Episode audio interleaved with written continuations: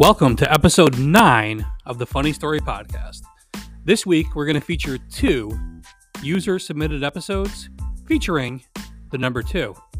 Now, of course, when I say the number two, if you've been paying attention at all to this podcast, you know I'm talking about the human bowel movement, mainly the second one. As always, I'm your host, comedian Chris Diorio. Please like, share, and subscribe to hear more funny stories on this podcast. And to submit your own funny story, email me at thefunnystorypodcast at gmail.com. That's the funny story podcast at gmail.com. Sit back, relax, and enjoy the stories.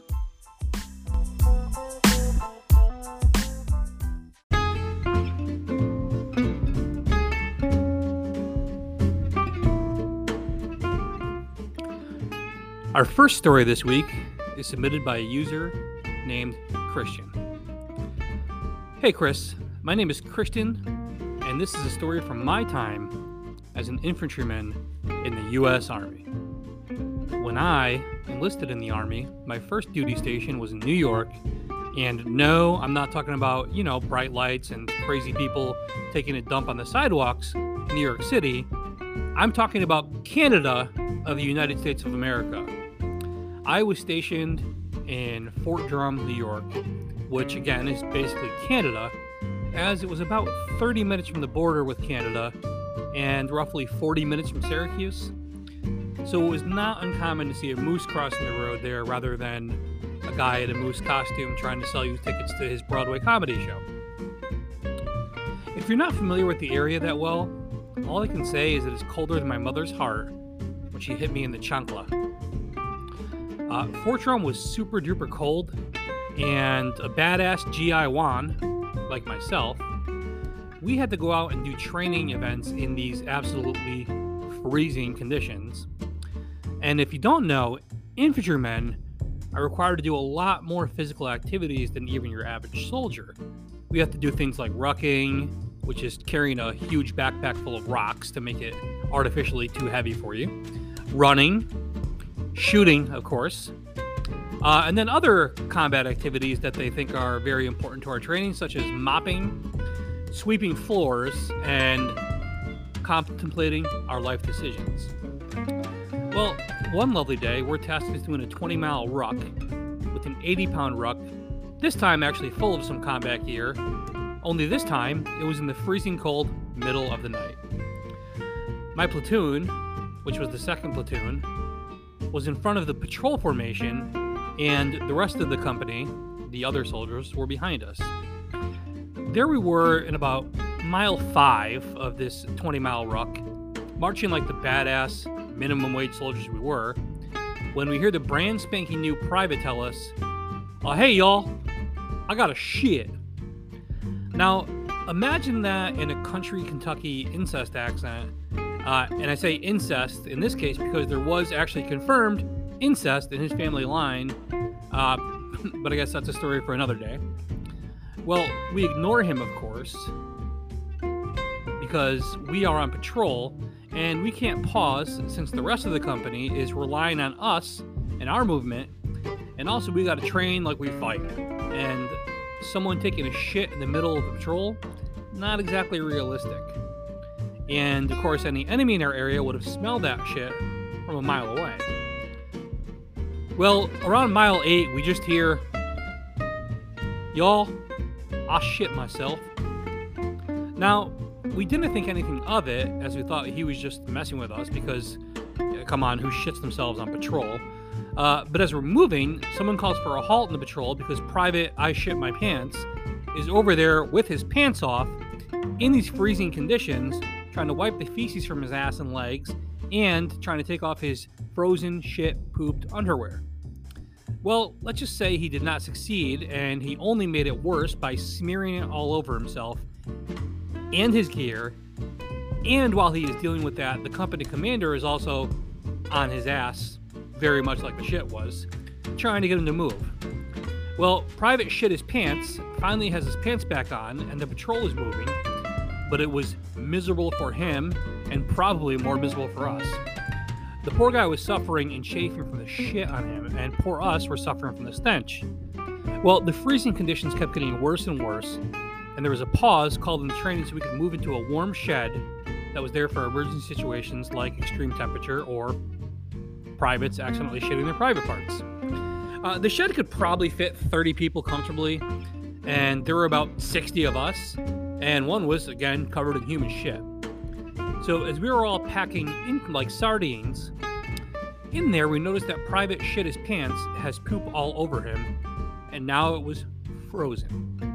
Now, I don't know at what temperature poop is supposed to freeze, but this one is frozen, and we were all very, very grossed out, and immediately everyone just kind of backed away from him. But eventually, we had to go back in the shed to get warm. Now, here comes the worst part for us. While we're all trying to stay warm, we start to notice that his shit is thawing out. Kind of like when you take the chicken out of the freezer to let it thaw. So while his shit is thawing, the absolute worst aroma starts to linger all around the shed, and we start gagging, and literally some of us threw up from the stench. With all these noises coming from us, it kind of sounded like there was a gay orgy going on in the room.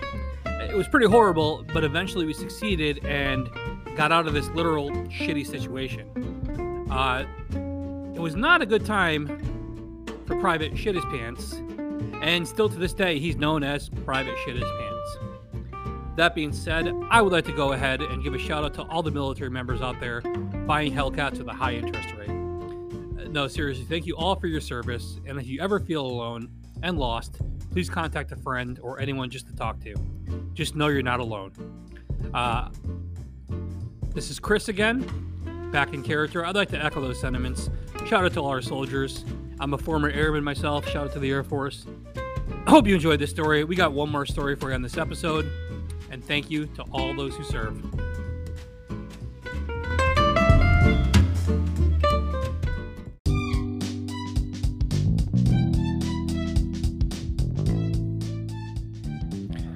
The second story on today's episode is also a user submitted story that involves human feces. This one comes from comedian Big Sid. So, there was a sales rep in a Northeastern territory who was struggling and also got a new boss. That new boss being me. My marching orders were to get her introduced to a new firm that we had a great relationship with, but whom she had never called on before. So I instructed her to get an appointment with their top person in the territory, and I would, of course, come up and go with her to see how prepared she was, and if need be, coach her and try to help her save her job. Uh, the appointment was set, and I went to meet her. We got there early as usual, and before the meeting, she said she needed to use the facilities, so I waited out in a common lobby while she went. I noticed there was a sign on the door of the restroom, and I could not read it, but normally those signs mean out of service. So I didn't pay much attention as I figured she would, of course, be cognizant of that situation and see the sign. Uh, a few minutes later, I hear a toilet flush very loudly and a bang, followed by some kind of commotion coming from that area of the hallway. Uh, to my amazement, the man that we had an appointment with came running out of his office with a couple of coworkers screaming and raising hell. So it turns out that this toilet was, in fact, out of service because the pipe was busted, and any flushing of that toilet would immediately cause flooding. It didn't just flood the bathroom, it flooded the wall and through the wall into our potential client's office.